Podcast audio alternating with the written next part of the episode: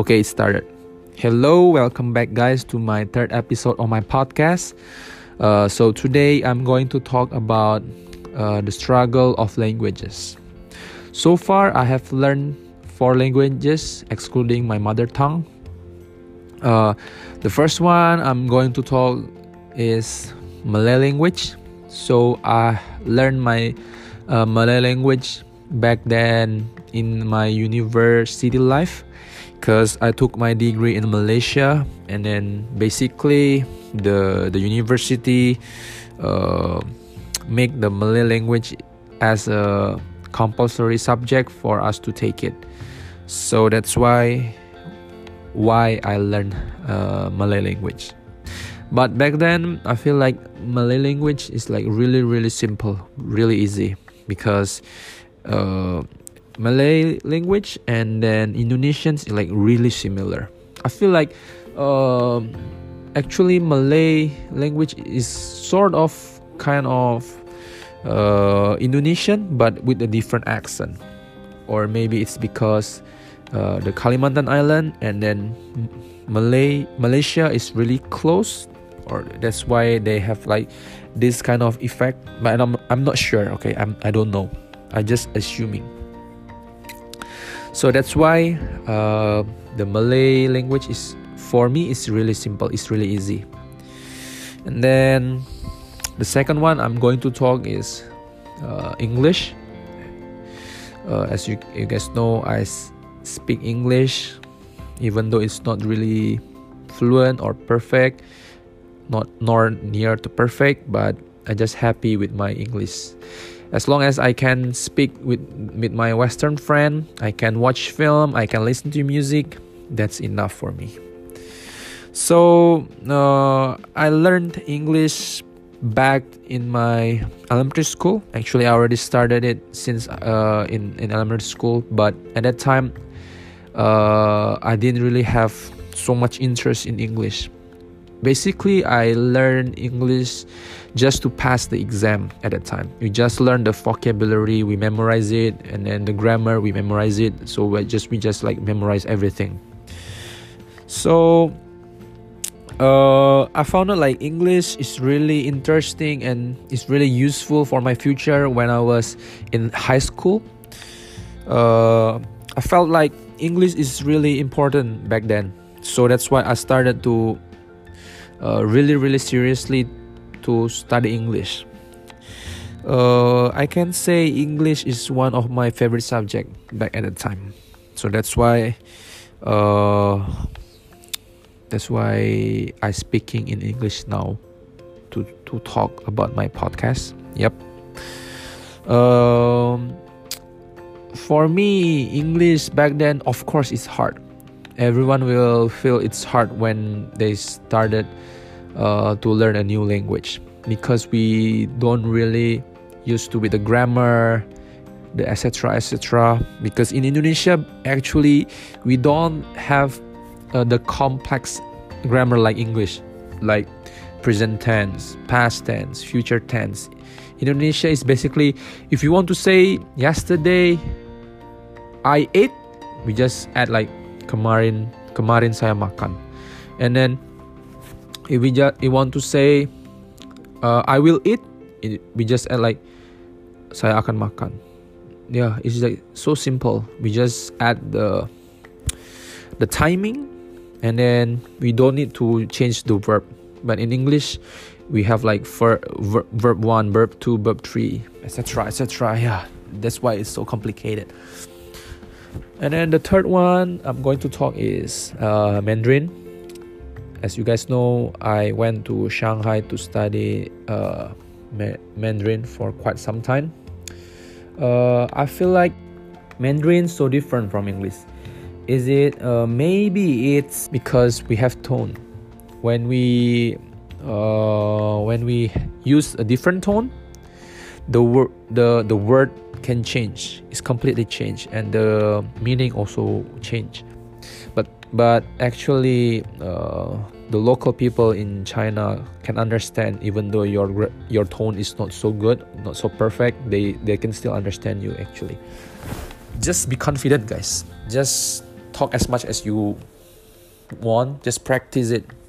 As long as you you have the confidence you can easily study a language. So for me mandarin's mandarin's problem gonna be the tone and then the when you write something. But for reading as long as you already recognize the word you know how to read it uh, it's not become a much more problem. And then i feel like the grammar in mandarin compared to english uh, english is more complex.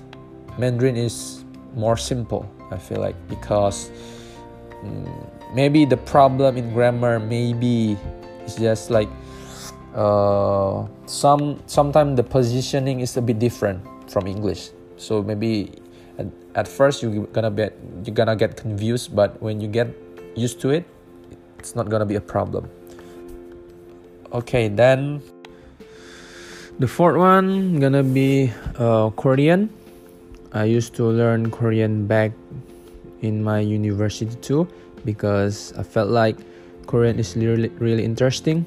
But at that time i just learned how to write and then to read it. Basic actually uh, it's really simple and easy to to know the hangul because it's just like alphabets. But even though you can uh, write and read it doesn't mean you un- you will know the meaning of the word you just basically just know how to write and read it but yeah still when you read it uh, it, it won't be the same as the the the local or Korean people write or speak it because they have the local accent. So uh, at that time, I, I feel like Korean is really interesting. That's why I started to learn to write and read it. Even though I only know how to write my name, I'm I'm just uh, happy already. Yeah. Uh, so after that, I didn't really study Korea a lot I just like watch the variety show. I would just watch. I just listen to the music, but yeah, I don't understand the meaning. I just know how to write and read it. But uh, when I went to Shanghai, I study my Chinese. Uh, I also like more curious about Korean. So therefore, I started again to learn the grammar, the the word.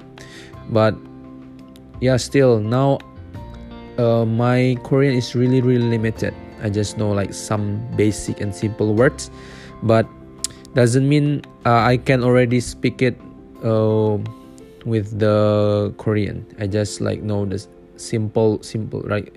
Daily life, basic, basic daily life thing. So uh, I found out Korean is really unique and I don't know, it's like really hard. The grammar is really, really complicated. It's like so different from English and then they also have uh, the respectful way to speak with older people and then casual way to speak it with friends so i found it's also different so for example when you met uh, pe- new people for the first time when you want to ask their name and you feel like you guys uh, have almost the same age uh, still a respectful way, but it's just like 안녕하세요, 이름이 뭐예요? It just it's already like uh, respectful, okay? But when you want to ask uh, older people names, but like so obvious, he or she is like uh, more way older than you, then you cannot use that that kind of respectful way. You need to speak like 안녕하세요. Uh, 송함이 어떻게 되세요? See, it's like so different. So when when the first time I was told uh, about this, it was just like blow my mind. I you know like like you think uh, you already speak it in a respectful way, and then there's like something more like more respectful, like uh honorful way so i didn't expect like korean will be so much complex than uh, english and mandarin at first. So uh, to conclude everything uh, for me in my opinion the the harder the hardest to learn the grammar the, for the grammar probably korean. Yeah. Because the grammar is much more complex and then they have uh, the respectful way the casual way so that's why i think the korean gonna korean's grammar gonna be the hardest. Uh, but for speaking uh, like uh, the tone need to be the exact way how it is it's gonna be mandarin for speaking because uh, it's not the accent the problem but the tone problem is gonna be a, a problem. Yep.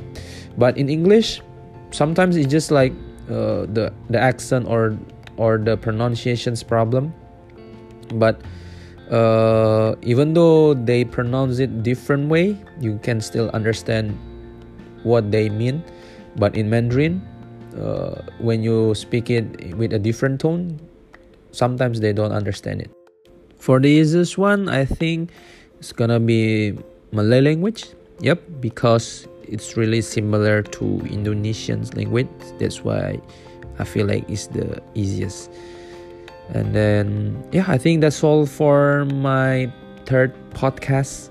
Hope you guys enjoy this this episode. Thank you very much and bye bye.